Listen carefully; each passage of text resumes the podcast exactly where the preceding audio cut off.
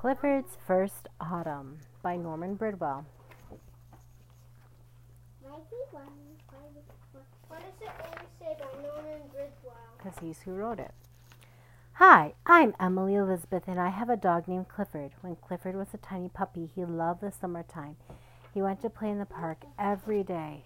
You're gonna come and show me the pictures, Claire? Clifford chased the birds. He never caught one.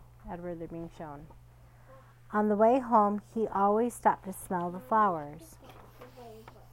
Then summer ended. One morning, Clifford woke up to hear the radiator hissing. I picked him up so he could see out the window. He was surprised to see smoke coming out of his nose. It was just his breath in the frosty morning air. Fall had come. I put a warm coat and took Clifford out. The park looked different. There were leaves all over the ground. Clifford couldn't chase the birds. They were all flying south. The flowers were gone and there were pumpkins in their place. Clifford had never seen pumpkins before. Uh oh. He jumped up and crash. Pumpkins rolled all over the street. Now, where did Clifford go? Sometimes Clifford was a naughty puppy. We said goodbye to the store owner and went into the park. A gust of wind blew more leaves off the trees. At first, Clifford was frightened. Then he started to chase the leaves. It was fun. We saw a big pile of fallen leaves. Clifford plunged in. Whee! That was even more fun. Then a strange object bounced right in front of Clifford. There was a long string on it. Clifford took hold of the string and he ran.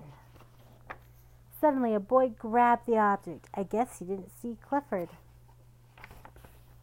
A lot of kids came running after the boy. One girl shouted, Hey, there's a puppy on the football.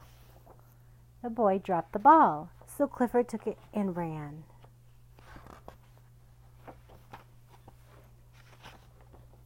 He crossed the white line and all the kids cheered. Clifford had scored a touchdown.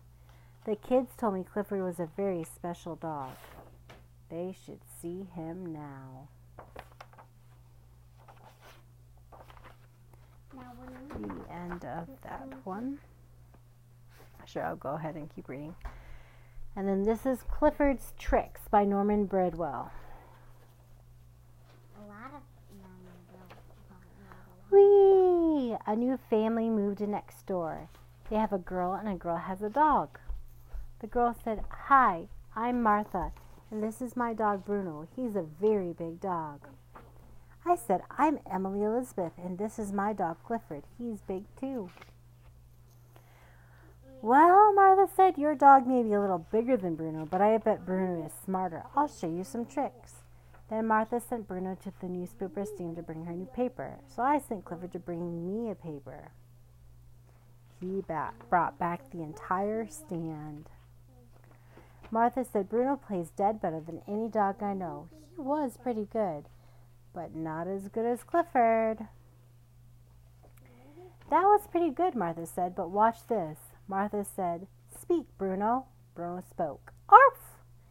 I hated to do it, but I couldn't let Clifford lo- lose. I said, Speak, Clifford.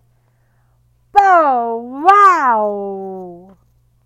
Some people make such a fuss over a little bark. I told the policeman I wouldn't let Clifford bark again. I told them it was just a trick. They wanted to see Clifford do another trick, so I told him to roll over. That was a mistake. We decided to take a walk while the policeman talked to Daddy about the car. Oops. Martha said, Maybe Clifford is a little bigger and a little smarter, but I bet Bruno is braver. We walked to the bridge. I'll show you how brave Bruno is, Martha said. She told Bruno to jump off the railing, jump on the railing and walk. He was too smart. He wouldn't do it.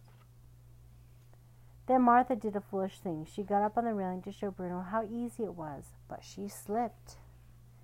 Bruno was brave. He jumped to save her, but he wasn't big enough or strong enough. Help! Help! Help! It was Clifford. Hooray! The policemen were so happy that they forgave Clifford for smashing his, their car. Martha said, Thank you, Clifford. You are the biggest, bravest, smartest dog I know. I love you more than any dog in the world, Emily said.